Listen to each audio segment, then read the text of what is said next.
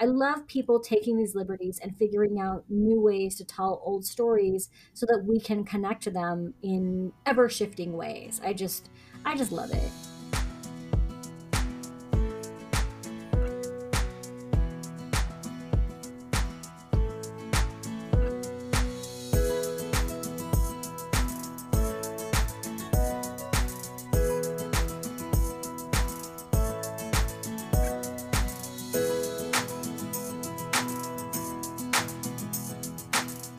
Hello, everybody, and welcome back to Mishelved, your bi weekly dose of bookstore love.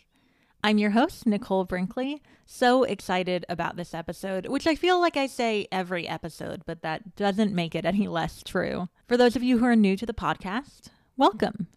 Every two weeks, I introduce you to an independent bookseller in conversation with an author they love. This week's independent bookseller is Kelly from Mysterious Galaxy. My name is Kelly, and I'm the manager of Mysterious Galaxy Bookstore, a genre bookstore that focuses on science fiction, fantasy, mystery, and horror in San Diego, California. Mysterious Galaxy is one of my favorite bookstores I've never been to. Kelly is in conversation with the only author to write both a Frankenstein reimagining and a Vlad the Impaler reimagining that I both loved. It's Kiersten White. Hi, I'm Kiersten White, the New York Times bestselling author of many, many books. Settle in as these two talk about the magic of middle grade novels, the power of independent bookstores to connect authors to books they love, and, of course, Star Wars.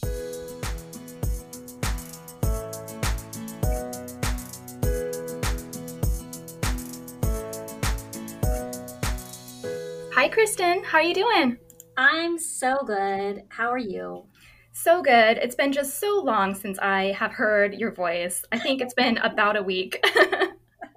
and I think that says a lot about our relationship, right? Like, yes. Uh, so let's talk a little bit about your relationship to the bookstore, the bookstore I manage, Mysterious Galaxy, because you're one of our most dedicated and popular authors here.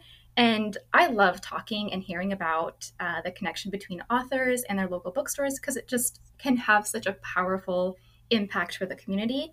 And you're such a shining example of that. For any of you who might not know, which might be many of you since you are probably not located in Southern California, Kiersten, you go way back with Mysterious Galaxy Bookstore. Uh, when were you first introduced to us? And do you remember like early days shopping with us? Yeah, so I my first book came out in 2010 and that was when I kind of started figuring out like independent bookstores and bookstores in my region. And it's been really fascinating over the course of my career. Like, I don't know if I did any early events with Mysterious Galaxy, but it's been amazing as my career has progressed over the last, you know, decade plus, watching the way that Mysterious Galaxy is just such a vital part of the community and the way you've built up that community and networked with readers and really provided this space the events have gotten bigger and better and like i love doing events at mysterious galaxy mm-hmm. because you know, you'll always have new people, right? But then you've got your core group. and it's oh yeah, it's amazing seeing the impact that an independent bookstore can have on the community just by providing that space where people can convene because we all love the same thing, right? Like we love books. Yeah, I like to tell everybody like because I started working here in 2014, so oh. I've seen uh, people become like casual fans of yours to be be like super fans, which is so awesome. And I've seen people at events, your events, and other author events who become really good friends just because they happen to be here and in the same line meeting their favorite author. And that is one of the coolest things getting to work at an independent bookstore and seeing those connections happen, not just between the author and the reader, but the readers between each other. Um, yeah. And I've, I've definitely seen that. Yeah, yeah, and that's and that's one of the things you guys are so good at is facilitating connections. Like I was telling you this before, but Rob is your horror expert at the store, right? And a few years ago, like well, several years ago, I was kind of like a horror newbie, right? It wasn't a genre that I felt I was allowed to read growing up. And so once, you know, I was fully claiming myself as an adult, I was like, you know what? I like horror. I want to read all of it. And so every time I came for an event at the store, I'd say to Rob, load me up. I want all of your horror recommendations. And he'd bring me a stack of like 10 books and he'd be like, this one is great because of this. this author is really intriguing. This is a great short story collection. So which which one are you interested in? And I was like, I will take them all. um, I, I joked that uh, it's a good thing that I have good events at the store because I never can walk out without spending at least hundred dollars. I can um, attest to that. Yeah, which I don't mind. Um, but Rob really provided this sort of horror primer for me. You know, the, the problem with asking for horror recommendations is let's say you're on Twitter and you say, Hey, I love reading horror. Does anyone have rec- any recommendations for me? Nine out of 10 people will recommend Stephen King. and there's nothing wrong with Stephen King. But if I say I love horror, guess who I already know about? Like, right. I am not unaware of the existence of Stephen King. Um, and so it's so nice having like this dedicated expert in the store to say like, here's somebody doing really something really interesting and engaging and new. Here's someone doing really classic horror in a really fresh way. So I feel like he really introduced me to what's being done now in horror in really cool and exciting ways. And that had a huge impact on my career. You have a horror book coming out this year. Yeah, yeah. So I had The Dark Descent of Elizabeth Frankenstein that came out a couple of years ago, and that was very heavily horror influenced. Um, it actually won a Bram Stoker Award for horror in YA literature. And then Hyde, my adult debut book, which comes out May 24th, is also a horror thriller and and I you know I, as soon as I get arcs, one of them is Rob's because he was actually the first person that I told I was mm-hmm. thinking about writing an adult horror novel because I know he cares and I know he's an expert and yeah. and yeah, it's just so fun to me that you not only have you guys supported my career in hosting events and hand selling my books, but you've also supported my career in helping me branch out in what I read and what I can access and giving me insight into this is what we're loving on our shelves. I love that. And Rob's been at Mysterious Galaxy for probably close to a decade at this point, and mm-hmm. I, I, agree. Hearing him talk about books he loves, and he does horror, he does some science fiction, and this this is true for anyone who works at an independent bookstore. You, you know, you sell books to each other accidentally just because you're in the same space talking to each other, and you're so darn excited about books, and you can't help but buy each other's staff picks, and it's so magical. I love middle grade, and I love recommending books to young readers, mm-hmm. and you know, working here for so long at this point, I have seen my middle grade readers grow up, and it has been such a tremendous feeling that I can't. I, I've, I've never really experienced before. I'm sure teachers experience this all the time. They see their their kids grow up, um, but you know, recommending books to young readers and then you know just a few years go by and they're ready for young adult they're ready for adult. And uh, there was one reader too that I, I, couldn't wait to give him like the name of the wind and he's gonna love it. But he was like 12 so i'm like okay just wait for a few years. And it goes by so fast and then um, being part of that you know the the access and the ability to shape someone's reading and therefore like their lives their inner souls because that's you know mm-hmm. we bare our souls to the books that we read and they shape us and that has been such a rewarding part of working at a bookstore and being a bookseller. Yeah for sure for sure. I see something similar because my first book came out in 2010 so you know 11 12 years ago and it was a it was a young skewing ya called paranormalcy. It was very fun and funny and i always joked that it was a gateway paranormal romance. And totally safe for like middle school bookshelves for the for the very young readers who were just starting to want to read YA but maybe weren't ready for more intense books. And now I have authors that I'm at conferences with who are like, "Oh my gosh, I read Paranormalcy in junior high and it was my favorite." And I'm like, "Oh, oh my gosh, so cute!" And also, wow, wow, right?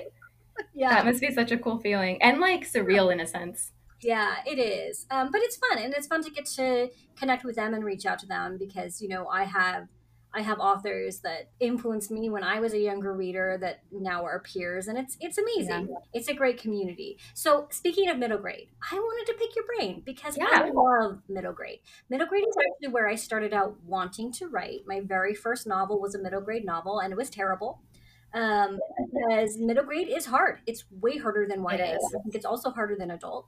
And so it took me a long time to get to the point where I could write middle grade. And my first middle grade series is coming out starting this year, the Sinister Summer series. The first book is Wretched Water Park, and I'm so, so excited about it. I was wondering, what do you see in middle grade? Like, what makes kids connect to books? Like, what makes them pick up yeah. a book and what makes them keep going? I'm really curious because I feel like as authors, we don't necessarily see very good metrics on that. Like we can mm-hmm. see what's selling in adult, we can see you know what's moving in YA and follow genres and trends, but I don't know that that same thing is as a parent in middle grade. So I'm curious, right, as a right. bookseller who specializes in middle grade, like what do you feel like moves those books? It's interesting that you you mentioned like the trends and you know what goes on in middle grade because I feel like it does move pretty fast. That mm-hmm kind of like what I was saying before, like seeing my middle grade readers grow up, it happens in the blink of an eye. And that specific age range, you know, we're talking about maybe age eight to 12, mm-hmm. it, it goes by so quickly. And, um, and there's this really important time in a kid's life. Um, I think what I, I, I love middle grade. I love capturing that magic and experiencing that magic that you can only experience when you're a kid reading mm-hmm. like mm-hmm. fantasy. It's so special. I think, you know, humor goes a really long way, but so do characters. Mm-hmm. You know, Shannon Messenger is another local author here. And she does the Keeper of the Lost Cities series. And mm-hmm. she's another author that I've seen go from, you know, people are fans but maybe not well known to just exploding. And she has such a huge middle grade readership. Mm-hmm. and her fans have gone with her from the start like the entire journey. Um, i believe she's like nine books in now. And at her last event this was a couple years ago at this point but she had cosplayers you know people dressed up as the oh. characters. Yeah. So the connections between characters go so far. Kids being able to see themselves on the page is tremendously valuable and the connections and heart between characters is what I think keeps middle grade and young readers coming back and having that friendship with characters even even if they're not a, a real person you know mm-hmm. they're still they're still friends you know they're still people in their life that they can return to again and again and that heart and love and even the issues that come up with friendships and like the the tension and stuff like that that's all very relatable. And then you know humor. That's when kids their eyes light up. They're so excited to tell you the, the, joke that they learned or something funny that happened. It goes so far and it is really fun. It's really fun to see kids excited about characters and humor and overcoming all the obstacles which is true of yeah. so many stories. Yeah and i think you're exactly right. Like those books that you connect to as a middle grade reader they become part of your makeup. Like yeah, so deep in your heart. And it's funny because the books that I loved at that age, I loved the Redwall series. I was obsessed yeah. with it. And I've always wanted to write like Shannon Messenger, like the epic, super long yeah. fantasy, because that's what I loved reading. But I find as a writer, my skills are more in the humor and and in let's walk through the world as a child and point out just how absurd it is because it's really absurd.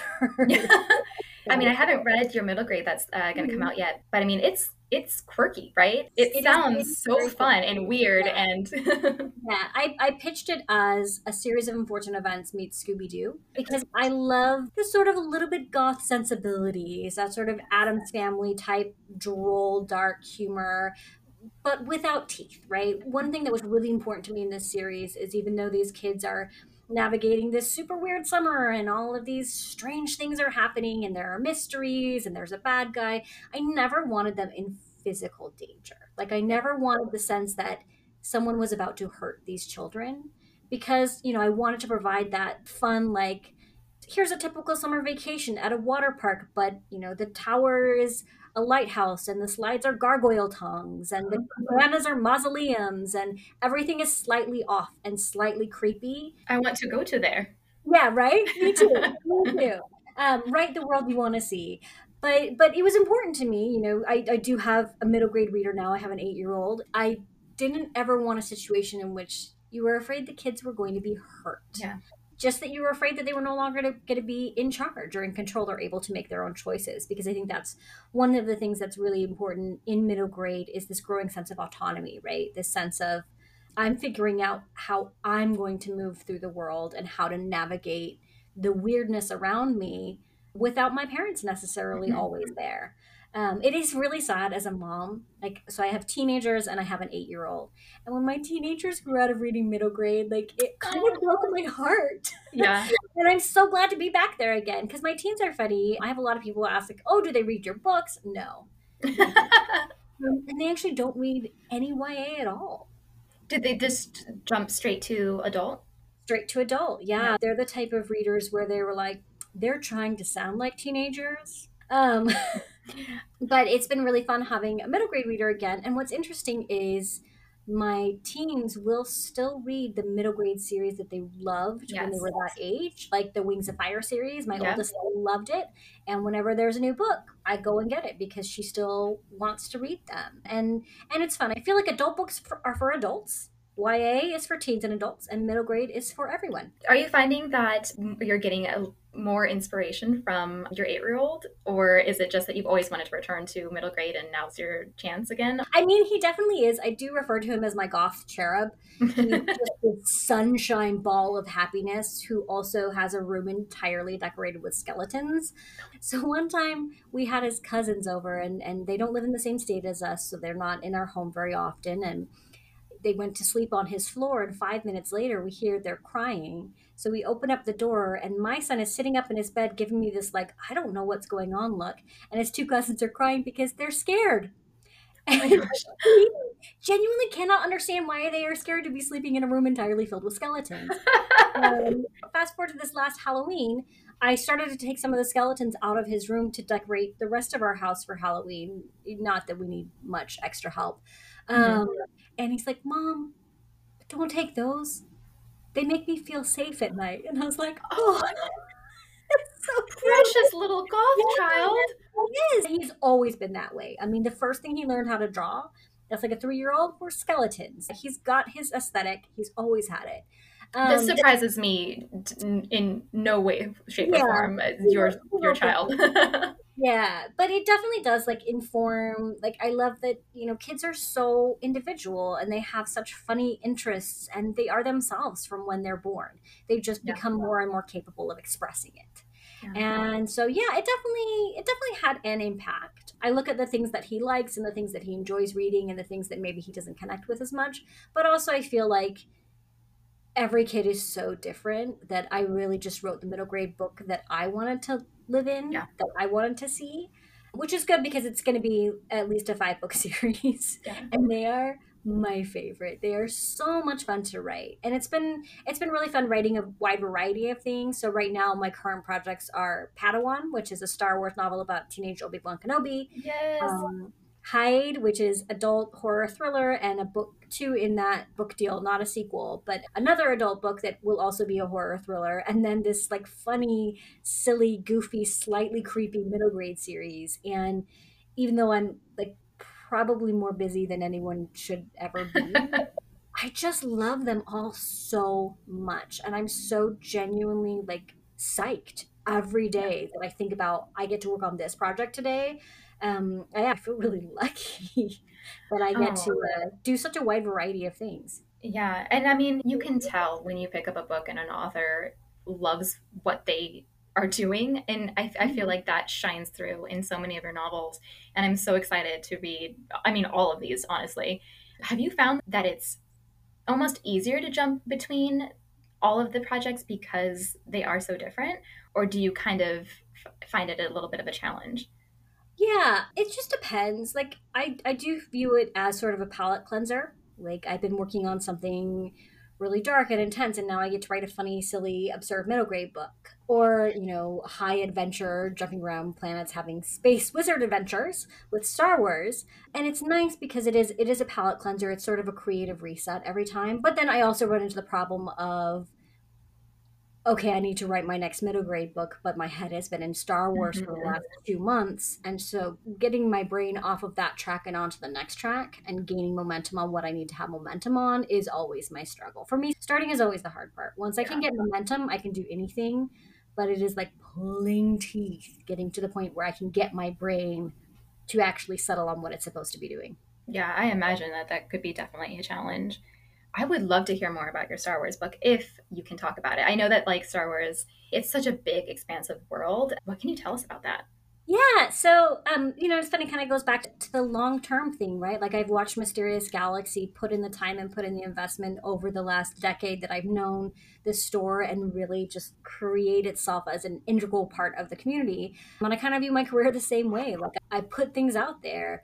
Um, like three and a half or four years ago, I tracked down my friends who write for Star Wars and I was like, who do I need to talk to? And they told me. And so I had my agent set up a call and I had a call with the Star Wars people and I was like, hey, I have an outline for a Kylo Ren novel. and they were like, okay. I was like, you know, I just did that for fun. Um, mm-hmm. If you ever have a Star Wars novel that you think I'd be a good fit for, I would love to do that because I love Star Wars. I've loved it since I was a little girl. I, I would love to contribute to that world. And they were like, great. We do story planning in like six month time increments. Mm. Uh, when we have something come up we think you'd be good for, we'll let you know. And then after I didn't hear from them for like a year and a half, I was like, okay, well, you know. Yeah, I tried. I, I did. Yeah. I tried. I put myself out there. I've done the same thing for Pokemon. oh, amazing. I, I put myself out there. It didn't work out. And that's okay. Like, that's fine. And so then this last summer, I got an email out of the blue, and it was from the Star Wars group, and they asked if I would be interested in writing a teenage Obi Wan Kenobi novel, and I was like, "Dang it!" How do you say no to that? Yeah, I was so overextended already, but I was like, I mean, if they had given me somebody like, you know, write a teenage General Grievous novel or something, I could have been like, mm. I don't have room for that right now. Please think of me again in the future. But when it was Teen Obi-Wan, I was like, oh, I have to do yeah. this. I have to say yes to this, and I'll make it work. And so it was an interesting process. Um, so when you do work for licensed properties like Star Wars, or I've also done Buffy in the past, sometimes what they do is they say, "Hey, we need this story told. Here's the pitch. Here's the mm-hmm. outline. Will you write it?" Or they have you audition based on the information that they give you. But in this case, and, and in a similar case with my Buffy series, Slayer and Chosen, it was very much a this is the time period that we want. We want Kenobi story. Go. Wow. which, was, which was pretty amazing, but also like really terrifying. So right? daunting, right? So daunting because I love Star Wars. It is all over my storyteller DNA. I have watched yeah this movie since I was a little girl. I wrote about them in my journal in middle school. Like Gosh. they were, you know, they were a huge, huge deal to me. And so getting to play in that universe and getting to write a chapter of, you know, the greatest Jedi, I'll say it. I'm biased. um, was no arguments for me yeah, it was so exciting and so daunting because I know how much it means to me and I know how much it means to other people, right? Yeah. And sometimes I get afraid. I'm like, you know, my brain is all vibes, no details. And and the encyclopedic knowledge that so many fans have of the Star Wars universe is amazing. And it is not the way my brain works or engages with story. Mm-hmm. My brain is like, I liked the way this made me feel. So how can I capture that feeling in a new story? I really like that all vibes, no details. I mean, that's uh, that describes a lot of. I mean, I you know I love my Lord of the Rings. I love my Tolkien, mm-hmm. um, and I know a lot of details. But like, I mean, if I'm out of it, if I haven't read Lord of the Rings in a few years, well, really the Silmarillion, I'm like, oh yeah, wait, yes, I, I remember who she is, and you know, but it's the vibe, it's what sticks yeah. with you. And yeah. I I totally think the same with when it comes to Star Wars because it is so expansive. Yeah, yeah, exactly, exactly. I just really worked hard on recreating the way that Star Wars makes me feel, and I think that yeah. that's why people love it, right? Because it's exciting and it's fun and it's an escape. And so, yeah, it was awesome research, obviously, rewatching Star Wars movies and rewatching my favorite Clone Wars episodes and reading any novel that is still canon that includes Obi Wan Kenobi. Mm-hmm. Um, it's never a bad day when Claudia Gray is your research material. Mm-hmm. and then I wrote it. And, well, first I had to pitch the idea. And I have strong feelings about pitching. If they're letting me pitch, mm-hmm. I'm going to come in with a very focused, very strong pitch because I want to I want to be the driver, right? I want to drive mm-hmm. the narrative. I want to I want to focus it on what I want to focus it on. And they were great to work with. It was really fun saying like, you know, this is what I want to do. This is why I want to do it. This is why I feel like this is the right story to tell with Teenage Obi-Wan Kenobi, where it's essentially a bottle episode because we can't have anything happen that's too big that right. wouldn't make sense for it not to ever be addressed in future stories about Obi-Wan Kenobi. But we also need to be big enough to justify having a book about it. And so I came up with the concept, I pitched it to them. They were like, this is great. Please don't use this detail, this detail, or this detail. We can't tell you why. And I was like, awesome. I don't want to know why. Yeah. Um, people were always like, oh, do you know any details about the Obi Wan Kenobi series? And I was like, no, and I don't want to. yep. I want to sit down and I want to just experience it. I'm so excited for it. But yeah, so writing novels in existing universes is always different than first drafting my own things because when I'm first drafting my own things, I'm just purely chasing the story high for myself. And when I'm writing in existing universes, there is always that sense of responsibility, right? That this is a world that already means so much to so many people and I have to do right by it. So there are a lot more pressure. So I have a question. Yes. Will you be watching the Obi Wan show? Oh, yeah. Okay. I, I mean, I will be there with bells on. I have nothing to do with it. It it takes place many many years after my novel. My novel is when he's a teenager, just after he started his apprenticeship with Qui Gon Jinn, and so I, I will one hundred percent get to enjoy it as a fan. Although I will say, I'm like so possessive of Obi Wan now. Not in a sense of like how could they do that to that character, but in a sense of like he's the greatest Jedi if you criticize Obi-Wan, we're not friends anymore. It's the same way I feel about like Elizabeth Lavenza from Frankenstein or even Mary Mhm. Shelley. I'm like, no, Mary Shelley is my girl.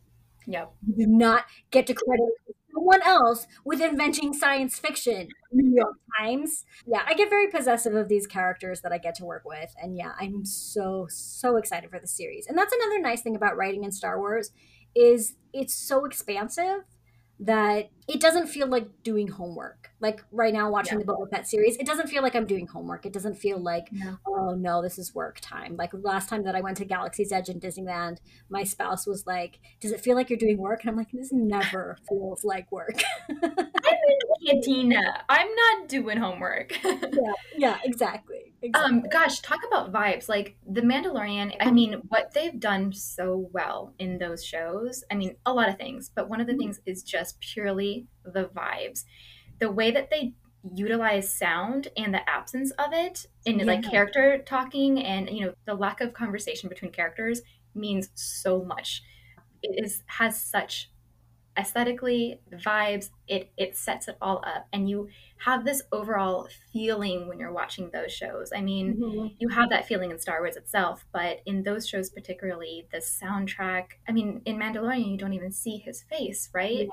And yet you feel what he feels and you experience the world in this really unique way. And I think the shows do so well with that. And you could just, as a writer, I'm sure that you could just pick up on those vibes and like you can't help but like maybe take cer- certain aspects and incorporate Yeah. them into your novels. Yeah, yeah, because I, I do. I want to capture that feeling. And, you know, I've had people ask me, like, oh, what did you think of this movie? Or, oh, what did you think of this one? And honestly, my answer is, and I can say this very sincerely, I love them all. Like, as the storyteller, yeah, maybe I could pick apart some plot threads or details or whatever. But, but in the end, you know, I sit down to watch Star Wars and I want to have fun and I want to be Mhm. excited and it always delivers. And so, yeah, it's it's been it's been really fun the new content that we're getting. But I feel like also it's just kind of an amazing era for television in general.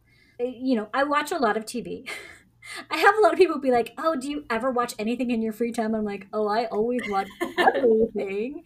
Um, I once heard an author, and you know, this is not uncommon, say like, "Oh, well, part of how I write is I don't watch any TV," and and I felt bad. I was like, "You were missing out on so much amazing storytelling." Like, there's incredible storytelling happening right now. Um, so what what have you been watching lately? I gotta know. Yeah, so we just finished Dickinson. It's on Apple tv so good. So good. And I read an article criticizing Dickinson and the Great specifically for putting modern sensibilities onto historical figures and events. And I really disagree with that. Um, Yeah. I understand where they were coming from, but I feel like when you make historical TV and you make it so inaccessible, right? Mhm. So rooted in the time period, it's hard for people to make those parallels, like to draw those lines between what those characters or what those actual people experienced and what we're experiencing. Yes, Whereas 100%. when you have Dickinson and they're in the middle of the Civil War and the young 20 somethings are sitting around complaining about it, and Lavinia says, The Civil War ruins everything. Like, okay, that's so selfish and so trite, but also like how many 20 somethings and let's admit it 30 somethings feel the same way about the pandemic we're in yep. right now. Like, the pandemic ruins everything. And and when they have their house parties instead of having like yes. the super high class literary salons in order to convey the same sense of what that would be in our time they have like these epic ragers right? Where everybody's getting super drunk and like having a great time and the bass is playing really low which is so silly but also i feel like says this is what this would have been right yeah and it allows you to connect with those characters and with that time period in a really interesting and really engaging way. And I feel the same way about The Great, which is on Hulu. It's about Catherine the Great. And I mean, first of all, the actors are phenomenal. Nicholas Hoult should win every award possible because in one moment you're like, he needs to die. He's reprehensible. And the next moment you're like, oh my gosh. Um, it's amazing. And it's the same thing where it's very anachronistic. It's very silly. It's very over the top but it manages to do really, really interesting things and tell the story in a way where you feel like you understand who these figures were in history and how they made the impact that they did. Um, and I love that. I love people taking these liberties and figuring out new ways to tell old stories so that we can connect to them in ever shifting ways. I just, I just love it. Yeah, I haven't seen The Great, but I, I have been watching Dickinson, and I, I'm still in season one but i i completely agree with everything you're saying and i don't think i would have always because i think i would have mm-hmm. been more snobby about it uh, you know yeah. in college or something like that yeah. but i went in with it to it without knowing anything just knowing that it was about emily dickinson you know, I did not expect uh, like modern music and yeah, like yeah. Um, modern vernacular and um, and that sort of thing. And as soon as I think one of them, you know, curses or something, and you're like, oh, oh, okay, it, th- all right, this is like how we would talk. Yeah. And it took about two seconds to get used to it, and then I just immediately fell in love because it does make these historical figures and these big historical movements they make it so much more accessible and relatable. There's one scene where it's you know it's a party and they're like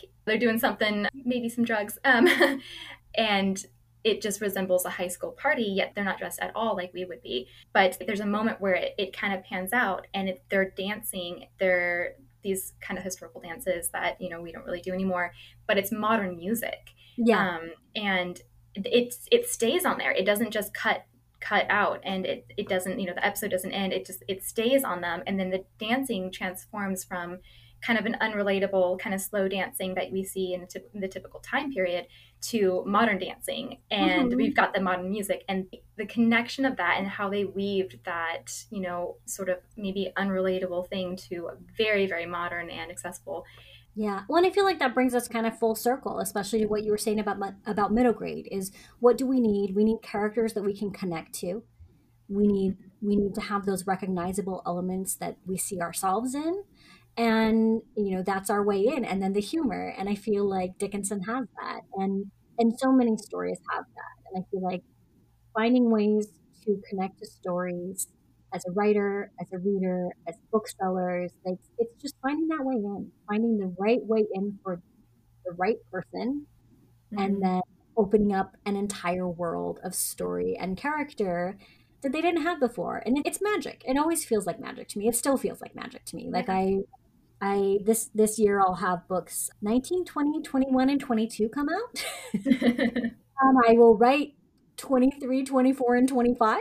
Wow. And it still feels like magic. It still Absolutely. feels like magic to get to tell stories for a living. It feels like magic to get to have my peers as other authors, as booksellers, and as people who just love story as much as I do. It's a tremendous privilege. And I got the sense that you feel the same way, like getting to connect with people on a story level, whether it's as a writer or a bookseller, um, finding the right story for the right person is, it's amazing. It's yeah. always amazing and it never gets old. Being a bookseller is probably the closest thing I'll be to being a wizard and and having a source of magic. I right, right? Yeah. Yeah. I, I completely agree. Yeah. And I also want to plug um, Mysterious Galaxy has such a great reputation among authors, and not even just local authors, like nationally, internationally authors love Mysterious Galaxy because you guys are incredible at building community. You're incredible at outreach. Um, you're just you're just an amazing store. So if you have your eye on getting some signed books. Mysterious Galaxy's website has a section for signed books. They've got a lot of books from a variety of authors who have done events there or who are going to be doing events there. Um, so if signed books are your jam, Mysterious Galaxy has a really fun selection. But yeah, I feel really lucky. I feel really lucky to have such a long standing relationship with such an incredible independent bookstore. I feel like you guys are a genuine part of my career and I love it. I love having that connection to, you know, my local reading community through the best booksellers in San Diego. I, I do love independent bookstores everywhere. Um, I, you know, I, I try not to be too biased, but I feel that I feel like any independent bookstore. If you have an independent bookstore in your area, they're going to be your bookstore. Yeah. If you just go in there and ask for a recommendation, they will hook you up in a way that will change your life. I speak Absolutely. from experience.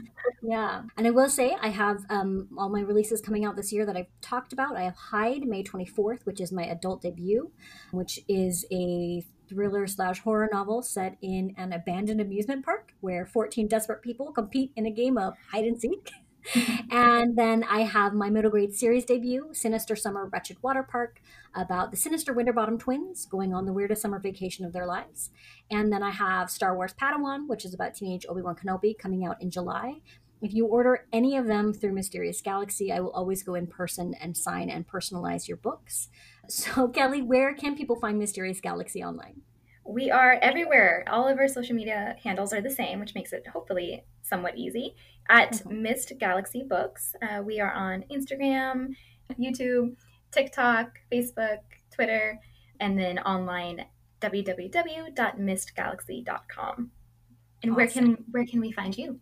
So my website is www.kierstenwhite.com. I'm on Twitter at Kiersten White and I'm on Instagram at author Kiersten White because I did not get that one early enough. And I actually met the Kiersten White who has Kiersten White on Instagram. Really? Yeah, she came to one of my book events. It was oh amazing. Darling. I didn't I didn't ask her to give it to me because I was right. like, you know, you earned it, Kiersten White. Yeah, yeah. Awesome. Well, thank you so much for having us on the podcast today. Thank you to everyone who's listening. We hope you enjoyed it. We hope that you are finding stories that are giving you escape and comfort and delight in these very strange times.